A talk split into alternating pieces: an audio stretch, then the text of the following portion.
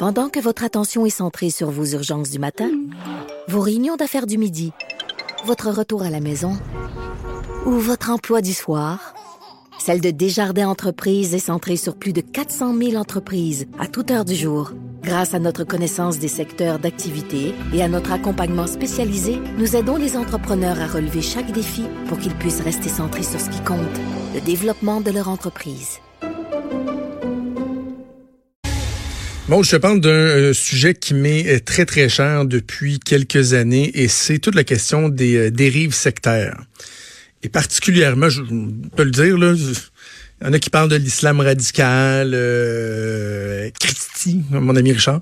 euh, et puis, chacun a ses marottes. Moi, je vais t'avouer que les témoins de Jéhovah, je, je, je, dirais pas que j'ai une fixation, là, mais j'ai, il m'intéresse beaucoup. Il m'intéresse beaucoup. préoccupe. Oui, ça me préoccupe beaucoup et ça a commencé, je te dirais, avec le, le, le décès d'Éloïse euh, Dupuis en octobre 2016. On s'en souviendra, ça a tellement fait réagir, particulièrement ici à Québec. Éloïse Dupuis, il avait 27 ans, est entré à l'hôtel Dieu pour donner naissance à son enfant. Euh, il y a eu des complications, est en train de se vider de son sang. Il y a eu des échanges, des négociations, autant comme autant, avec la famille, avec les représentants de la communauté, là, les grands sages de la Watchtower, des euh, témoins de Jéhovah qui, qui étaient là pour s'assurer qu'elle respire, que personne ne la fasse changer d'idée. Finalement, elle est décédée. Et le petit, c'est Liam, si je me trompe pas, j'avais écrit là-dessus pas mal, puis on avait parlé beaucoup à la radio. Euh, le petit Liam qui euh, aujourd'hui, ben quoi, va avoir, va célébrer ses trois ans au mois d'octobre. Toujours pas de mère. Un père un peu débile qui a laissé sa mère mourir sous ses yeux euh, en raison de préceptes complètement fuckés et ridicules. Ceux des témoins de Jéhovah qui décident de pas avoir de trans transfusion sanguine. Et là, il y a une nouvelle ce matin qui, bien que c'est troublant sur le fond de savoir qu'on est obligé d'en, de, de, de, arriver là, qui rassure un peu. Ça se passe à Québec encore. Son nom est présent, les témoins de Jéhovah à Québec.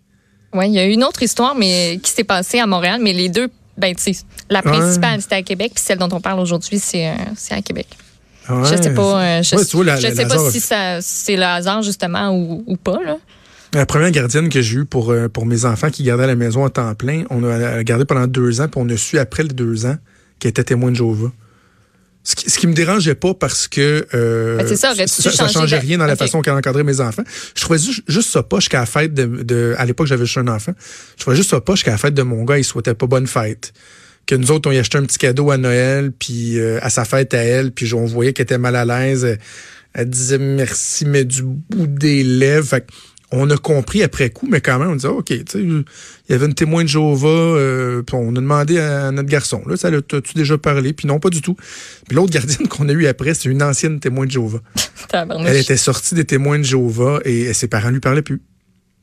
Aucun Parce lien avec ses ses parents. c'est souvent ça qui arrive. Là. Ah oui, ben, oui, D'abord, oui, sortir, c'est difficile. Là, puis exact, après... exact. Donc, bref. Et, et donc, je, je, reviens au cas de, de ce matin. Ça se passe au CHU de Québec. Euh, c'est un enfant de 5 ans qui a des problèmes de santé depuis, depuis quelques années. Il devait euh, subir l'ablation des amygdales le 30 juillet dernier. Ses parents ont consenti à l'opération, mais ils ont dit à, l'hôpital, on, par contre, on, on insiste pour que vous respectiez nos croyances religieuses. Là, l'hémato-oncologue pédiatrique qui s'occupait de l'enfant depuis 2014 a dit, mais attendez, là, votre enfant, il souffre d'anémie chronique. C'est impératif qu'antérieurement à l'opération, donc avant l'opération, ils reçoivent une transfusion sanguine la veille, parce que sinon, c'est prouvé, c'est documenté, il va avoir des complications, fort probablement, qui peuvent dégénérer, qui peuvent carrément mener jusqu'au décès de la personne. Donc, dans le fond, le médecin dit, puis je reviens souvent à ça quand on pense aux, aux impacts que ça sur le corps médical, pouvez-vous me laisser faire ma job comme du monde? J'ai étudié 10, 12 ans. Là. Moi, mon rôle, c'est de sauver le monde. Là, vous me demandez d'opérer, mais avec un bras dans le dos, là, tu sais. Je peux-tu faire ma job comme du monde? Parce que sinon, on a des risques de le perdre, cet enfant-là. Et les parents, puis la communauté en arrière disent, non, non, il peut pas recevoir de sang.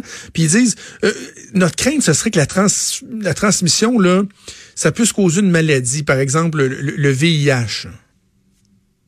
C'est fuck it tête, là. Mais on s'entend que tout est mis en place pour que ça arrive pas, là. Ben, on s'entend? Mais non. T'sais, ça arrive plus, là. C'est irrationnel, là, complètement. Jadis, c'est peut-être arrivé, là, mais c'est pas, pas des choses qui arrivent. Puis, by the way, c'est quoi, Maude? euh, ils bullshit quand ils disent ça. parce que la réalité, moi, j'ai beaucoup lu là-dessus. Tu sais que la, la, la non-consommation du sang, là, il a fallu, je l'ai sorti des dizaines de fois, là, je, je l'ai plus en tête exactement, mais la non-consommation du sang, ça revient. Sais-tu, ça revient à où? Non, vas-y. C'est l'arche? C'est Noé.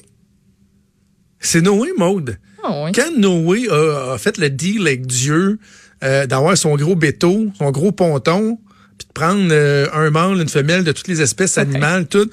Euh, il y, a des, problèmes de nourriture, je sais pas trop quoi. Puis là, à un moment donné, Dieu, il a dit, euh, tu ne mangeras pas, tu n'auras pas de contact avec le sang. Le sang, c'est c'est là. Dans, dans, les écrits des témoins de Jéhovah, ça vient de Noé. Noé a reçu un call de Dieu qui a dit, le sang, c'est don't touch.